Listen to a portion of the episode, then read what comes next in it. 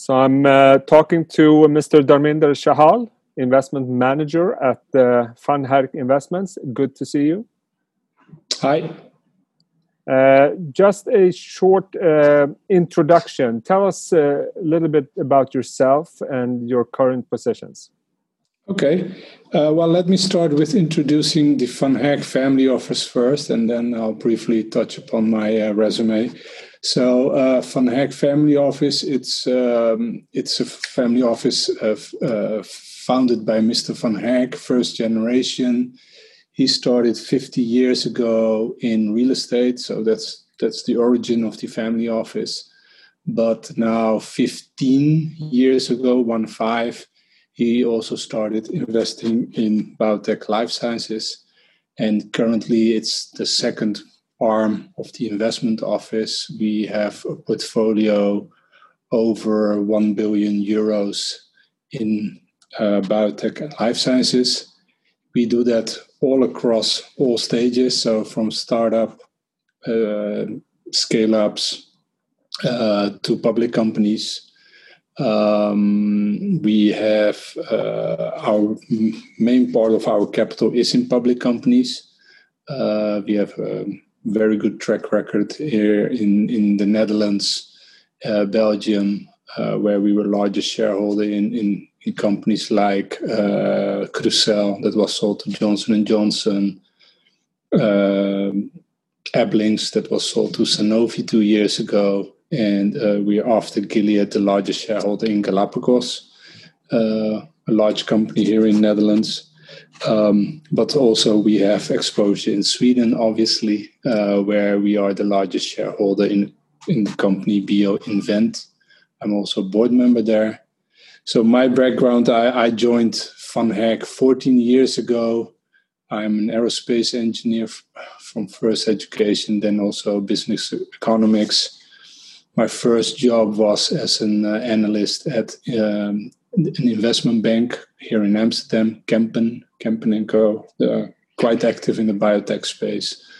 And 14 years ago, I joined uh, Mr. Herk. And the last 10 year, we really focus on biotech and life sciences. If we look uh, further ahead, a few years forward, when we've left this pandemic behind us, yeah. Uh, but all the focus we have now on research and the importance of uh, pharma companies, biotech companies, and treatments, it must be. I don't like to say the, the word a good thing, but it must be a boost for the industry uh, no, long term. In, no, indeed, no. Uh, you know uh, what I uh, mentioned earlier. I read a lot, and and and I think the the the the amount of research that's now being done on the immune system itself you know it's it's tremendous. So uh, we will learn a lot from this pandemic. I i think you know if you if you look back you know 10 years ago 15 years ago when we started in, in investing in biotech you know we started to understand biology and we started to understand how antibodies work and interact with the human body. Uh, but yeah that's now going exponentially. Yeah. Um, yeah no no so so in that sense it's good it's also uh, you know good that also governments will be aware that that we need to invest in these um, yeah in in these sectors yeah, yeah. so so I would presume that the current state of the biotech sector is strong really yeah strong. no, no, no yeah no what i mentioned um, you know, if you look at uh, the science that's pub- that's published currently, it's it's really very high level. You know, yeah. um, biotech. You know, when I started 14 years ago, it was always like it was always perceived as very high risk.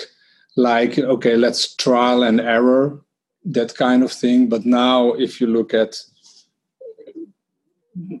biotechnology and the state of the of the science and the high, you know how how well we understand the mechanisms mm. before we go into clinical trials that's that's a really big difference and i think indeed there there we have made a lot of progress if we look at the swedish biotech universe when i started as an analyst like 25 years ago. Mm-hmm. Uh, there was a number of biotech companies coming to the market, to the stock market, but no one really made it all the way to phase mm-hmm. three and, and uh, to commercialization. But mm-hmm. now, my perception in Sweden is that there are now a number of companies that are yeah. very close to the finish line.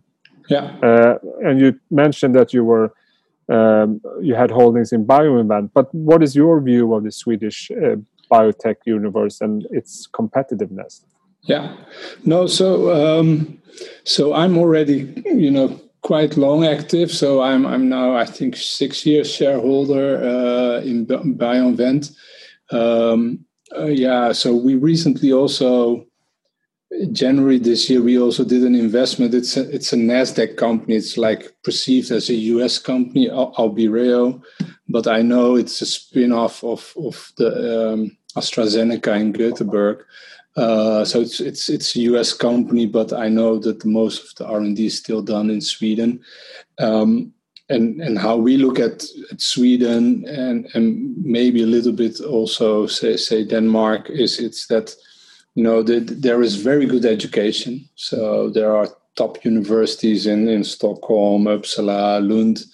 Um, there is very good work ethic um, and also the the focus on, on, on science and, and good publications.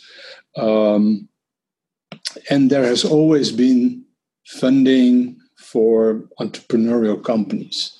Uh, so those three elements um, together, I think that's that's very important for a country to be successful in, in this space in biotech. And I think, you know, Sweden uh, really ticked all the marks. Um, you know, and there is what I see one difference with at least what I see in the Netherlands. So we uh, in the Netherlands we have a few venture capital funds, and we are investor in those funds as well uh, for over you know 14 years. So we are in, in many funds in their fourth fourth venture capital funds.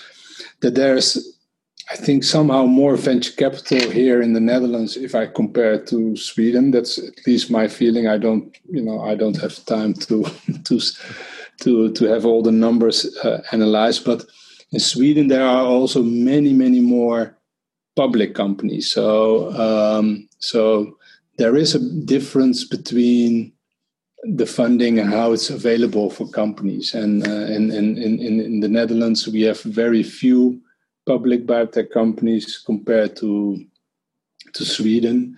Um, but there here we have more uh, venture capital funded companies. Would you say you mentioned funding? Would you say the overall funding uh, environment currently is uh, as strong as it was, say, six months or 12 months ago? Yeah, if I look at the numbers, it's it's it's uh, you know Nasdaq IPOs in, in, in the in the US are breaking records mm. uh, before the corona, but certainly after.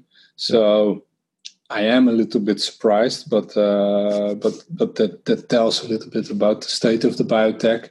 Um, you know, as you know, with BioInvent, we also raised money uh, very recently, and um, yeah, it surpassed it, surpassed expectations that because there was so much demand uh, in the market. Um, so so that's you know that's very good for our sector because then we can grow for you know because most of the times biotech companies you know could only look 12 months ahead but now when you are in in in, in a good financial uh, situation, you can really look three four years ahead, and then uh, you can also do the right things today. So that's uh, I think very good for the sector.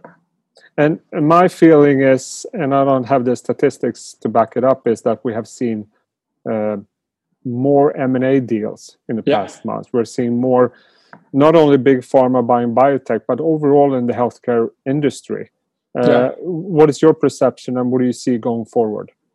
Yeah, no, I I, think um, what I see is is that um, you, it's it's it's not only for, of the coming past few months, but it's it's it's it's a, it's a bigger trend uh, that I've seen at least.